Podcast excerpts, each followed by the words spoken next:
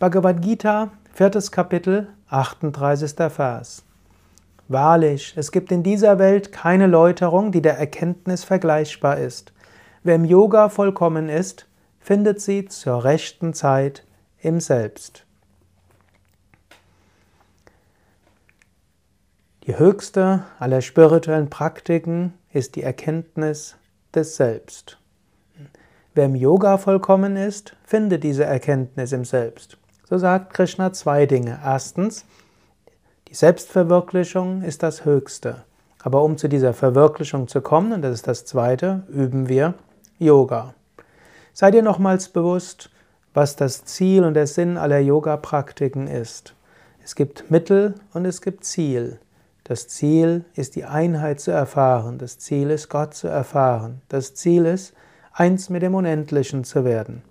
Das Mittel dorthin sind die verschiedenen Yoga-Wege. Asanas, Pranayama, Meditation, Mantra singen, all das sind Mittel.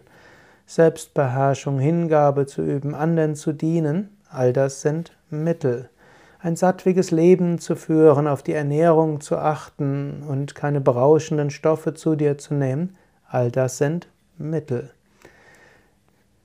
Er sagt auch noch, finde zur rechten Zeit. Es gilt auch geduldig zu sein.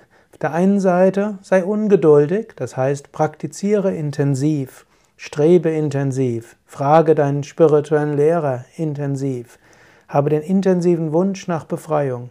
Auf der anderen Seite habe Geduld. Rechtes Streben und rechtes Handeln wird zur rechten Zeit, zur rechten Erkenntnis führen.